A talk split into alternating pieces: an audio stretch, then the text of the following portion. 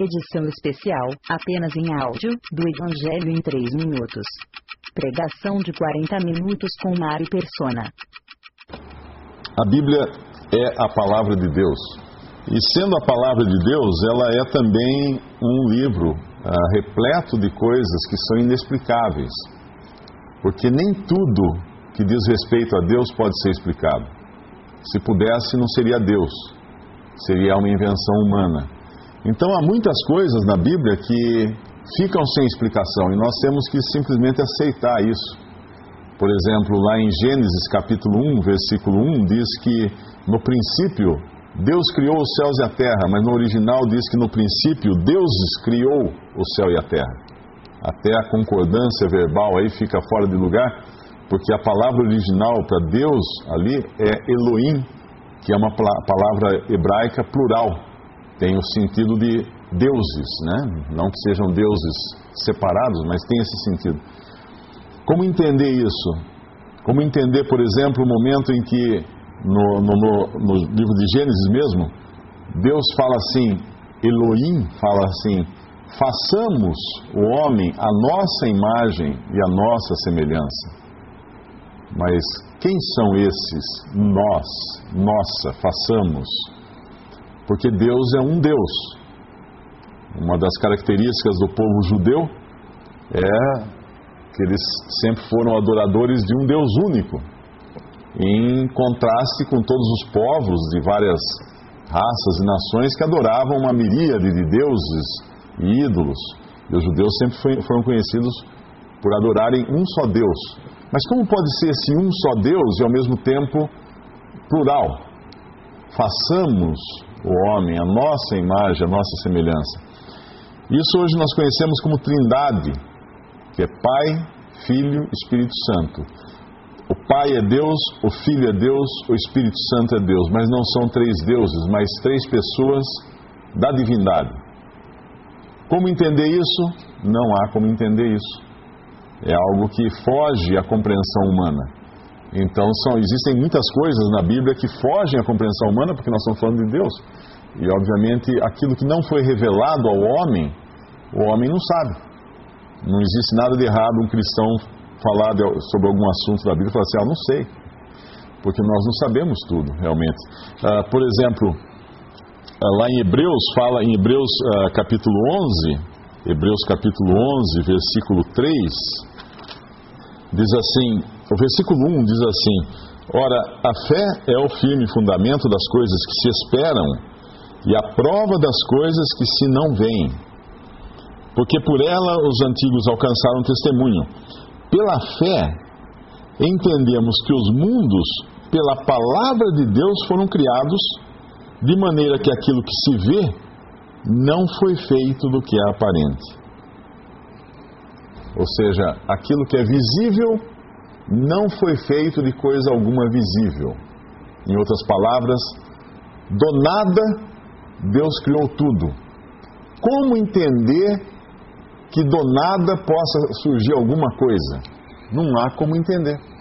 Simplesmente não existe como entender. Do nada não pode sair algo. É nada, é nada, né? Não tem como sair algo do nada. Porém, a Bíblia fala que Deus falou e todas as coisas apareceram. Como? Deus. Deus é Deus. Ah, existem mais coisas que são enigmas para nós na, na Bíblia. Por exemplo, os anjos e os demônios.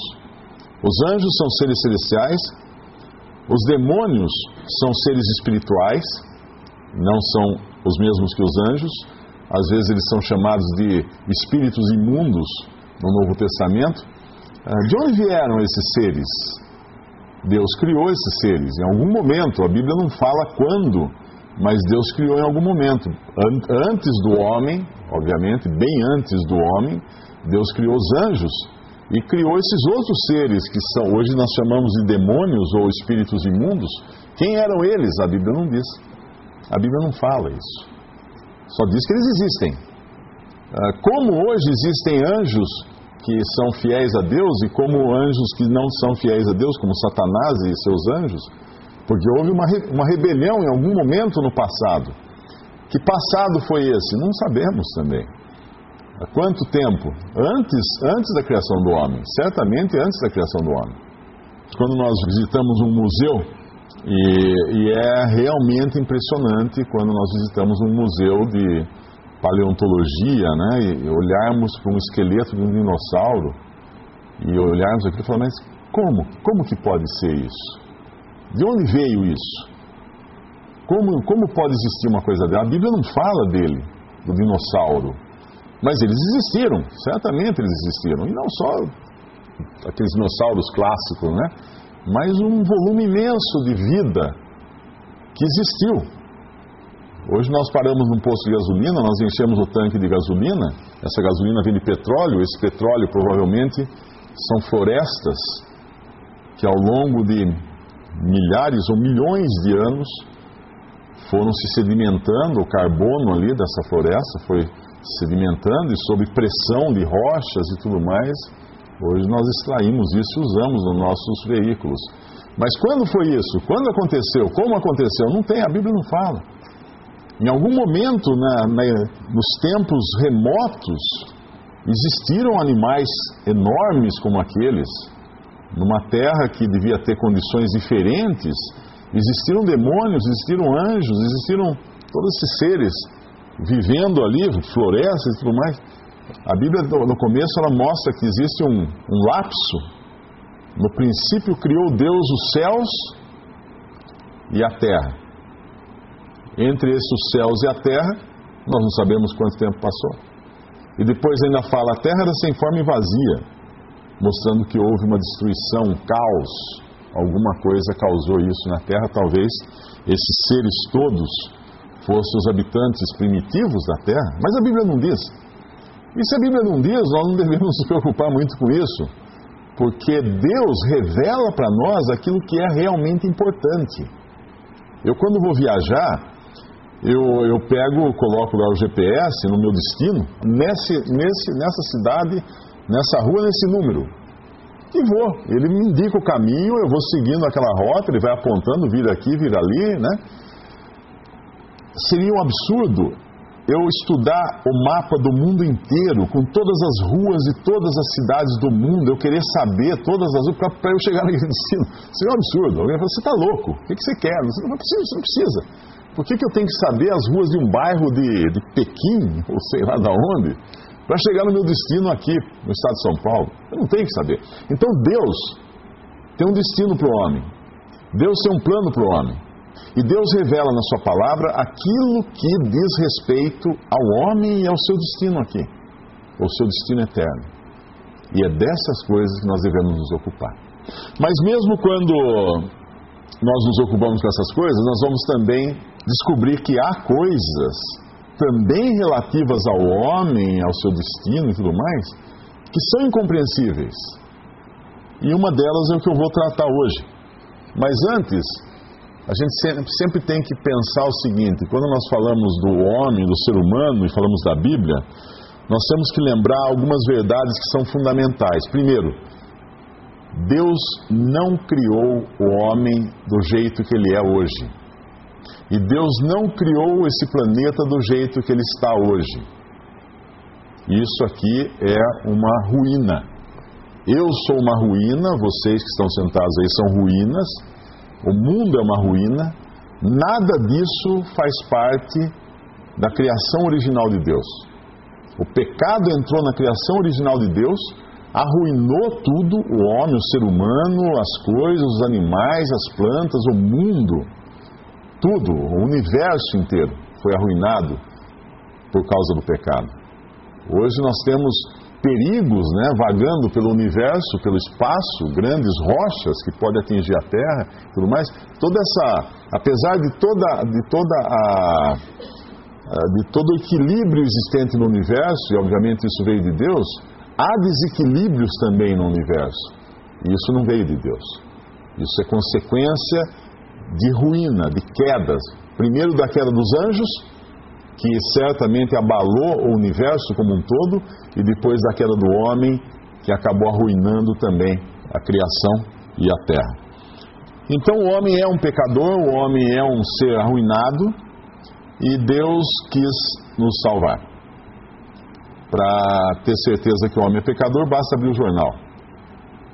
E o homem não vai melhorar. E o homem sempre foi ruim, sempre foi mal.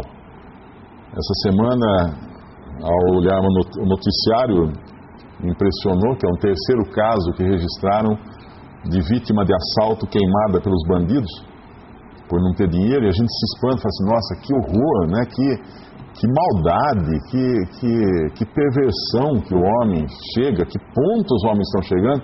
Mas quem estudou história sabe que há aproximadamente quinhentos anos não foram três pessoas que foram queimadas. Foram milhares de pessoas que foram queimadas em estacas pelo único crime de lerem a Bíblia. E foram queimadas em estacas por outras pessoas que também se diziam cristãs durante a Inquisição da igreja uh, romana, que prendia, julgava e condenava à morte judeus e também cristãos que eram pegos carregando alguma cópia, algum manuscrito da, da Bíblia, que era proibido o, a Bíblia chegar às mãos do, do povo comum. E eram queimados, eram queimados como assassinos, como bruxos, como pessoas horríveis.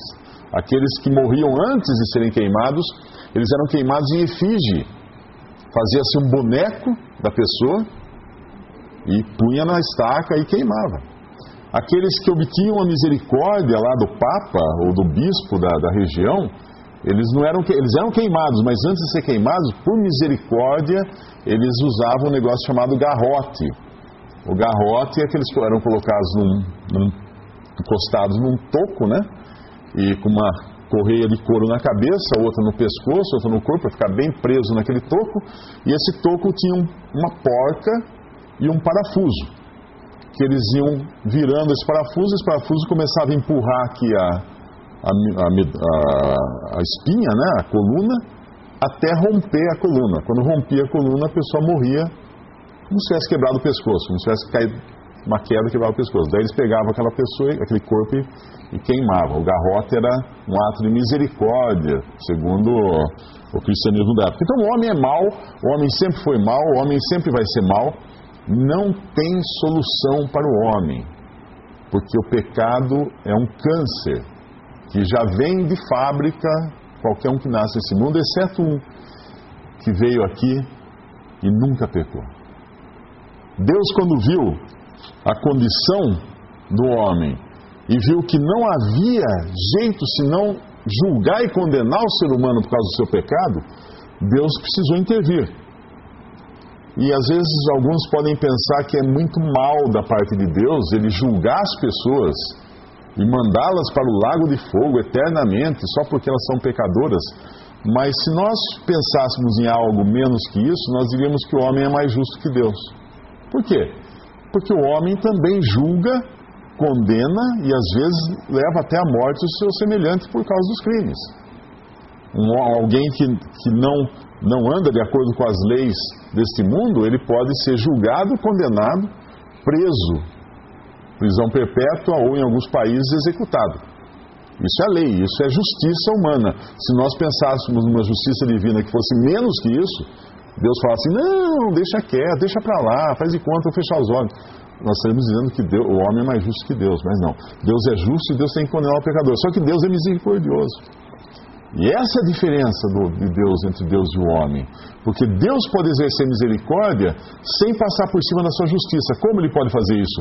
Condenando alguém no lugar do pecador, mas alguém voluntário. E alguém que tenha condições de morrer no lugar do pecador, porque não tem pecado. E assim Deus fez, enviando o seu próprio Filho ao mundo, Jesus Cristo, para assumir a forma humana, nasceu como um ser humano, porém sem pecado, viveu como um ser humano, sem pecar, e morreu na cruz, sendo transformado em pecado por nós. Na cruz ele recebeu sobre o seu corpo os nossos pecados, os pecados daqueles que creem nele, e foi ali foi ali consumado, né? A sua, entregou sua vida ali como um sacrifício para Deus. E Deus agora convida aqueles que querem ser salvos para aceitarem o remédio que Ele providenciou. Cristo Jesus, o único homem sem pecado. Uh, outro dia eu ouvi um argumento de alguém dizendo assim que ele não podia ser sem pecado, porque se ele fosse sem pecado, ele não seria totalmente humano, porque o humano é, é, é, o humano é pecador, o humano é capaz de, de pecar. Então, alguns cristãos acham isso, que Jesus poderia pecar, porque se não pudesse, se existisse essa possibilidade, ele não seria completamente humano. Só que o que as pessoas se esquecem é o seguinte: esse humano que nós conhecemos não é o humano segundo Deus. Esse é o humano arruinado. E Jesus, Deus e homem, era o ser humano nesse mundo perfeito.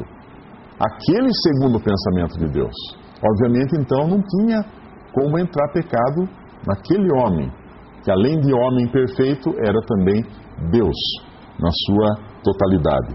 Mas o, o assunto que eu queria trazer aqui, e tem a ver agora com a salvação do crente, é um assunto bastante polêmico até, porque vamos raciocinar assim: bom, Deus é Deus.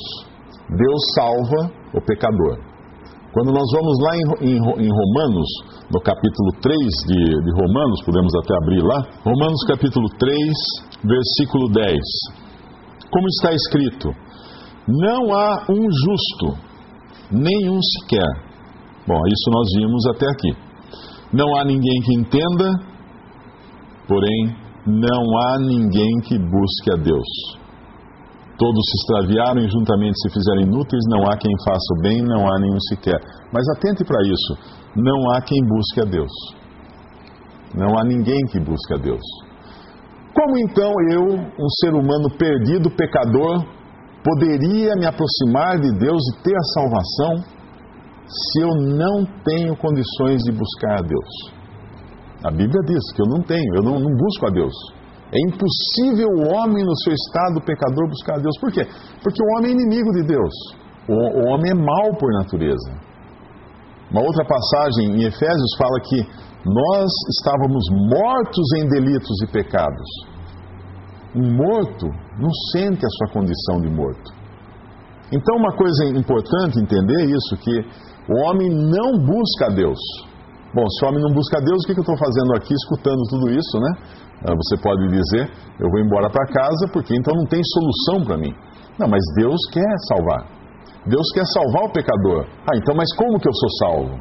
Ah, aí nós vamos lá em João três dezesseis, fala assim: Deus amou o mundo de tal maneira que deu o seu Filho unigênito para que todo aquele que nele crê não pereça, mas tenha a vida eterna. Você tem que crer no Salvador Jesus para ser salvo. Ué, mas você acabou de falar que eu não tenho condições de buscar a Deus?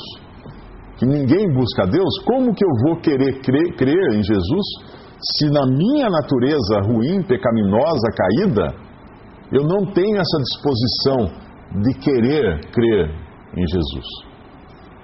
Se nós abrirmos em, em Romanos dois, versículo seis, diz assim: o qual recompensará a cada um segundo as suas obras, a saber, a vida eterna aos que com perseverança em fazer o bem procuram glória e honra e incorrupção, mas indignação e a ira aos que são contenciosos e desobedientes à verdade e obedientes à iniquidade. Bom, agora está falando aqui que se eu fizer o bem, eu tenho a vida eterna. Se eu fizer o mal, eu tenho a perdição. Então, será que é fazendo o bem que eu sou salvo e evitando o mal? Mas quando nós abrimos em Romanos sete, no versículo dezoito, diz assim: porque eu sei que em mim, isto é, na minha carne, não habita bem algum. E com efeito o querer está em mim, mas não consigo realizar o bem. Ué, espera um pouquinho. Então eu sou cobrado de um bem que eu tenho que fazer, mas ao mesmo tempo me, me é dito que eu não consigo realizar o bem. Então como é que eu fico numa situação dessa? Essas coisas que nós encontramos na Bíblia criam uma espécie de enigma. Espera um pouquinho. Então, afinal, a salvação é uma responsabilidade minha? Eu escolho crer em Deus, em Cristo, para ser salvo ou não? Porque alguns versículos aqui me disseram que eu não tenho essa condição, e realmente não tenho. Aí vem o outro lado da história. Quando nós abrimos em Romanos capítulo dez, no versículo nove, perdão, é Romanos capítulo nove, capítulo nove, versículo nove, Romanos nove, nove. Porque a palavra da promessa é esta: por esse tempo virei e Sara terá um filho, que seria Isaque, e não somente essa, mas também Rebeca, quando concebeu de um, de, um, de Isaque, nosso pai, porque agora falando das, das crianças que iam nascer, porque não tendo eles ainda nascido, nem tendo feito bem ou mal, para que o propósito de Deus, segundo a eleição, ficasse firme, não por causa das obras, mas por aquele que chama, foi-lhe dito a ela: o maior servirá ao menor. Como está escrito: amei Jacó e aborreci Esaú. Que diremos, pois, que há injustiça da parte de Deus? De maneira nenhuma. Pois diz a Moisés: compadecer-me-ei de quem eu me compadecer, e terei misericórdia de quem eu tiver misericórdia. Assim, pois, isso não depende do que quer, nem do que corre, mas de Deus que se compadece. Bom, o que está dizendo aqui é que antes mesmo dessas crianças nascerem, Deus já tinha decidido quem ia ser quem. E aqui nos fala de uma coisa, uma palavra, eleição. Eleição. E quando nós abrimos um pouco adiante, em Efésios capítulo um, nós vamos encontrar novamente essa palavra, eleição. Efésios capítulo um, versículo quatro, é o versículo três primeiro. Bendito Deus e Pai de nosso Senhor Jesus Cristo, o qual nos abençoou com todas as bênçãos espirituais nos lugares celestiais em Cristo, como também nos elegeu nele, antes da fundação do mundo, para que fôssemos santos e irrepreensíveis diante dele em caridade, e nos predestinou para filhos de adoção por Jesus Cristo, para si mesmo, segundo o beneplácito da sua vontade. Nos elegeu nele, nos predestinou. No versículo onze fala: nele, digo, em quem também fomos feitos herança, havendo sido predestinados conforme o propósito daquele que faz todas as coisas, segundo o conselho da sua vontade, a fim de sermos para louvor da sua glória, nós, os que primeiros esperamos, primeiro esperamos em Cristo. Predestinados. O que significa isso? Destinar previamente. Eu, quando vou comprar um pão, por exemplo, esse pão está predestinado, porque eu compro o pão com o objetivo de comer esse pão no meu café da manhã. Esse pão não vai ser usado para segurar a porta aberta, para outra coisa. Eu compro o pão com um destino já definido para ele. E nós fomos predestinados. Nessa, nessa salada toda que eu fiz aqui, é, é difícil agora entender, mas espera um pouquinho. Como que nós vamos sair dessa, então? Por um lado, a Bíblia fala que Deus escolheu antes da fundação do mundo, Deus predestinou e Deus elegeu quem? Os que seriam salvos. Por quê? Porque tinha que ser assim, caso contrário ninguém seria, já que não há quem busque a Deus, não há quem faça o bem, não há nenhum sequer, todos nós somos inimigos de Deus, então não teria como o homem de moto próprio se aproximar de Deus. Então nós temos duas coisas agora aqui, que nós vamos ter que entendê-las. O problema é que nós não vamos conseguir entendê-las. Como eu falei, na Bíblia há muitas coisas que não dá para entender. E uma delas é esta: a eleição ou predestinação e a responsabilidade do homem em crer em Jesus para ser salvo. Essas duas coisas são encontradas na Bíblia. Qual delas é a certa? As duas. Como dividir? Não dá. Os homens tentam, né? Existem, existem duas correntes de pensamento, uma chamada calvinista, que diz que Deus predestinou o homem para a salvação, e quando você vai assim nos extremos, eu acho que é hipercalvinista, os mais extremistas dessa, do calvinismo, que vem de, de Calvino, né? Ah, os mais extremistas acreditam até que não há nem necessidade de você pregar o evangelho, porque se Deus predestinou alguns para a salvação, eles vão ser salvos. Nem que eles fiquem em casa, fechados num, num armário, num cofre, eles vão ser salvos. No fim, eles são salvos. E a outra corrente é o oposto. Diz, não, nós temos que pregar o evangelho, porque a pessoa tem que escutar o evangelho, tem que tomar decisão, porque o homem tem o livre arbítrio, arbítrio, ele tem que escolher se ele quer ser salvo ou não. Mas peraí, o homem não tem livre-arbítrio. Se, se a Bíblia diz que nós somos inimigos de Deus, que não há quem busque a Deus, ainda que eu tenha livre-arbítrio para decidir se eu vou tomar café ou leite de manhã, eu não tenho livre-arbítrio para decidir se eu vou para Deus ou não. Porque eu já estou condenado de antemão. Eu não estou com um pé de, em cada caminho. Eu já estou no caminho da condenação por natureza. Perdidos. Essa é a condição do homem naturalmente. Então não há escolha do homem. Ele só tem uma escolha, Deus. Ele só tem uma escolha, salvação. Porque a perdição ele já está. Não há, não há opção. Ele só tem uma opção. Salvação, mas essa ele não vai escolher porque, como eu disse, não há quem busque a Deus, não há nenhum sequer. E agora? Então uma corrente que, que prega uh, a eleição, unicamente a eleição, como se fosse o homem simplesmente um autômato que vai ser eleito ou não é eleito, se você está perdido, você está perdido não, e se você foi eleito, se você foi predestinado, então sorte sua, você vai ser salvo. E a outra que pega, não, não tem perdido, nem eleito, nem predestinado, nada. O homem é que decide que caminho que ele quer entrar. Duas correntes, só que é o seguinte, essas coisas nunca vão, nunca vão dar certo, porque as duas coisas estão na Bíblia. Deus elege, mas ao mesmo tempo o homem é responsável. Dá para entender? Não, não dá para entender. Como a Trindade não dá para entender, como os dinossauros não dá para entender, como os demônios e anjos não vamos conseguir entender, e essas coisas nós não vamos entender. Mas vamos para uma passagem que eu acho que tem uma chave, tem uma chave importante para isso, que é em João capítulo seis. O Evangelho de João capítulo seis. Alguns versículos aqui que vão nos ajudar. Versículo, capítulo seis, versículo trinta e cinco. E Jesus lhes disse, eu sou o pão da vida. Aquele que vem a mim não terá fome. E quem crê em mim nunca terá sede. Ah, que bom. Então, eu devo ir a Cristo e crer em Jesus. Mas espera aí.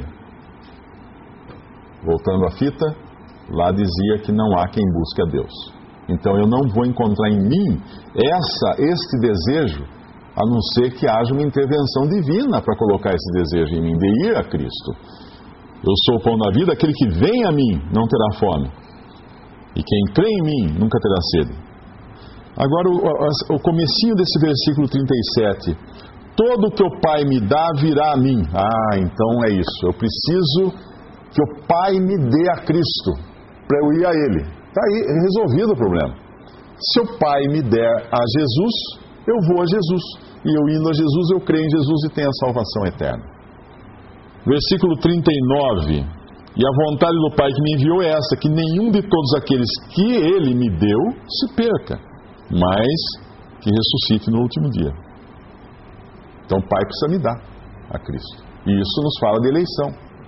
Isso nos fala de predestinação. Isso nos fala de Deus ter, ter decidido me dar a Cristo. Mas e se Ele não tiver me dado a Cristo? Como é que eu vou fazer? Como é que eu vou poder ser salvo?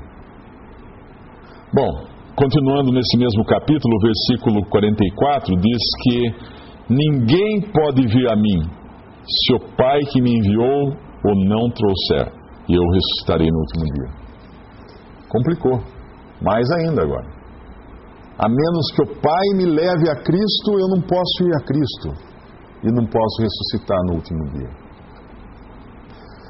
Se alguém aqui se sente angustiado por essa situação, a boa notícia é que essa angústia não vem de você. Essa é a boa notícia. Por quê? Porque não há quem busque a Deus. O homem, no seu estado natural, não está nem aí com as coisas eternas. Não está nem aí com Deus e não fica nem um pouco angustiado de não poder crer em Cristo. Pelo contrário, ele acha até muito bom. Então, livrou a minha responsabilidade, livrou a minha cara, eu não tenho que crer nele. Então, fica melhor assim. Porque o homem, no seu estado natural, ele é mau por natureza, então ele não, não quer as coisas de Deus. Agora, um ser, uma alma angustiada, que está sentindo o peso dos seus pecados, e quer a salvação, e se depara com esse versículo, ninguém pode vir a mim se o Pai que me enviou não trouxer. E, e, se eu não, e se o Pai não me enviou, como é que eu vou a Cristo? Esse só pode estar sentindo isso porque Deus está trabalhando na sua alma. Mas como saber ainda assim se eu fui escolhido, se eu fui predestinado, se eu fui... Antes da fundação do mundo, Deus tinha, me tinha na lista dele lá. Como saber? É fácil saber. É muito fácil saber. E a resposta está no versículo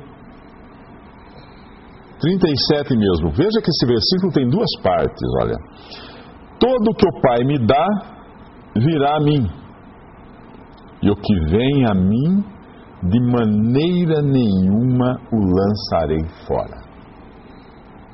Outro dia eu estava ouvindo um irmão em Cristo contando da sua conversão, e ele disse que quando ele leu essa primeira parte desse, desse versículo, ele ficou muito angustiado, ele ainda não era convertido. E ele ficou pensando, mas e agora? Se o Pai não me deu a, Je- a Jesus, como é que eu vou ser salvo? E aí ele olhou a segunda parte, falou assim, quer saber de uma coisa? Eu vou me agarrar nessa, o que vem a mim, de maneira nenhuma o lançarei fora. E sabe o que ele fez? Ele foi a Jesus. Ele imediatamente dobrou os joelhos e falou, Senhor, eu quero ser salvo. Ele foi a Jesus. E tinha como ele ser lançado fora? Não! Porque aqui está dito muito claramente o que vem a mim de maneira nenhuma não lançarei fora. Tem uma coisa que eu costumo fazer quando eu dou treinamento de vendas, e é uma sala pequena, né, trinta pessoas mais ou menos, às vezes eu faço uma coisa, eu levo um livro meu, um livro da, de minha autoria, e eu pego o livro e falo, olha pessoal, eu trouxe um livro para vocês, mas é para uma pessoa aqui esse livro, e existe uma condição para essa pessoa ganhar esse livro. Aí eu começo a andar assim, na, no meio das, das mesas, né, e começo a falar. A condição para você ficar dono desse livro é que você tenha esse livro para você. É que você se aposse desse livro, que você se apodere desse livro, que você pegue esse livro para você, essa é a condição. Porque a hora que você pegar esse livro, ele será seu, totalmente seu, de graça. E a única condição é... E eu fico falando, às vezes demora cinco minutos para cair a ficha. Fica todo mundo olhando para mim, eu andando pela sala e falando, a única condição para você ter esse livro é que ele seja seu, é que você se apodere dele, que você pegue esse livro para você. E às vezes é interessantíssimo, porque eu estou falando, de repente, uma pessoa assim, pula da, da cadeira assim e sai quase que andando em cima das mesas, correndo, que nem um desesperado, e vem, agarra o livro e sai correndo com o livro na mão. Esse ganhou o livro. O livro estava ali, disponível para qualquer um, e a única condição era pegue, pegue, o que vem a mim de maneira nenhuma lançarei fora. Essa é a promessa de Deus para você hoje. Creia em Jesus, creia. Tudo aquilo que fala depois, das outras passagens, faz sentido quando você entende isso. Claro, o homem tem sua responsabilidade. Claro, Deus escolheu o homem antes da fundação do mundo, aqueles que seriam salvos. Mas é claro que Deus está oferecendo a salvação, e se você quiser, você pega ela. Você segura nessa salvação e é sua. Você recebe o perdão de todos os seus pecados na hora que você crê em Jesus. Eu sempre gosto daquela, da, daquele caso que aconteceu com Napoleão. Napoleão, no meio de uma batalha, o cavalo dele se assustou, avançou assim na linha de tiro, um soldado raso percebeu, saiu correndo, correndo o risco da sua própria vida, agarrou as rédeas do cavalo de Napoleão, trouxe para trás de uma, de uma grande rocha para protegê-lo dos tiros. Napoleão virou para o soldado e falou assim, muito bem, capitão. Naquele exato momento o soldado começou a dar ordens. Vocês ataquem por ali, vocês ataquem por lá, vocês vão por aquele lado. Aí o pessoal, mas peraí, cara, você é soldado, você é soldado raso, que negócio que vocês estão dando ordem? Não, eu não sou soldado, sou capitão. Não, mas não tem nenhuma insígnia aí na sua, na sua farda? Não, o imperador acabou de falar que eu sou capitão. Ele falou, eu agarrei. A insígnia é minha. Esse é meu, esse é meu posto agora. Eu comando. Ele me deu um posto de comando, acabou de fazer isso. Agarrar, pegue a salvação, creia em Jesus como seu Salvador, creia. Incapaz de, de, de crer somos todos nós, assim somos por causa do pecado. Mas se você percebeu o peso do seu pecado, se você sentiu que Deus está tocando no seu coração, agora, agora a bola está no seu campo, agarre, agarre. Porque a Bíblia fala, hoje é o dia da salvação. hoje, é agora. Nós nunca sabemos quando Deus vai deixar de oferecer essa dádiva, esse livro, né? essa, gra essa graça, essa graciosidade de Deus, nós não sabemos. Hoje é o dia, agora é o momento. Uma vez eu li uma história, ah, eu, eu acho que é na Irlanda, é algum lugar da Grã-Bretanha, tem, um, tem uma área lá, que a gente, todo mundo já deve ter visto em fotos e tudo mais, com umas escarpas bem altas, o mar bate embaixo e tem aqueles penhascos imensos, e ali as aves vêm e botam ovos nas reentrâncias da rocha, e há muitos apanhadores de ovos naquela região. Quem são esses homens? Sempre, isso sempre existiu, né? Não sei se ainda hoje é muito comum isso, mas no passado era muito comum, porque era uma fonte de alimento. Eles saíam, iam com cordas, amarravam as cordas na beira do penhasco, depois desciam até, até as, os, os lugares, né, as reentrâncias, iam apanhando, colocando num cesto. Quem fizer uma, uma pesquisa na internet de apanhadores de ovos ou coisa assim, vai, provavelmente vai encontrar isso. E um desses catadores de ovos, apanhadores de ovos, ele foi um dia apanhar ovos, como ele sempre fazia, sozinho. Ele amarrou sua corda no alto do penhasco, talvez em alguma árvore, alguma coisa assim, e foi descendo. E foi descendo. E quando ele chegou numa certa altura, ele viu uma, uma reentrância na rocha que era suficiente até para ele colocar o pé, os pés, para ele ficar em pé ali, e tinha vários ninhos ali com muitos ovos. E ele, quando viu aquilo, ele ficou maravilhado. Ele falou assim, oh, hoje eu vou encher meu cesto só nessa reentrância. Só que o problema é que a reentrância estava longe. Por causa da inclinação da rocha, a corda descendo, ele estava longe da rocha naquela altura. Ele não conseguia alcançar. Então o que ele fez? Ele teve uma ideia. Ele começou a balançar. Ele balançava o corpo, ia e voltava, ia e voltava, e cada vez mais próximo da rocha. E quando ele conseguiu chegar na rocha, que ele colocou os dois pés na rocha, ele fez uma grande bobagem. Ele largou a corda. Ele largou a corda. Um homem ali, sozinho, numa rocha daquela, ninguém ia descobrir onde ele estava. Ele iria morrer ali, porque não tinha como escalar, escalar de volta, a rocha é inclinada até em sentido que a pessoa não consegue escalar. Então, naquele exato momento em que ele colocou os dois pés na reentrância, ele se deu conta da besteira que ele tinha feito de largar a corda, o que ele fez naquele exato momento. Ele percebeu que a corda ia dar um balanço, ia voltar, não exatamente encostada na rocha, mas já a alguma distância, e como um pêndulo ela ia cada vez balançar menos e ia até ficar bem longe da rocha.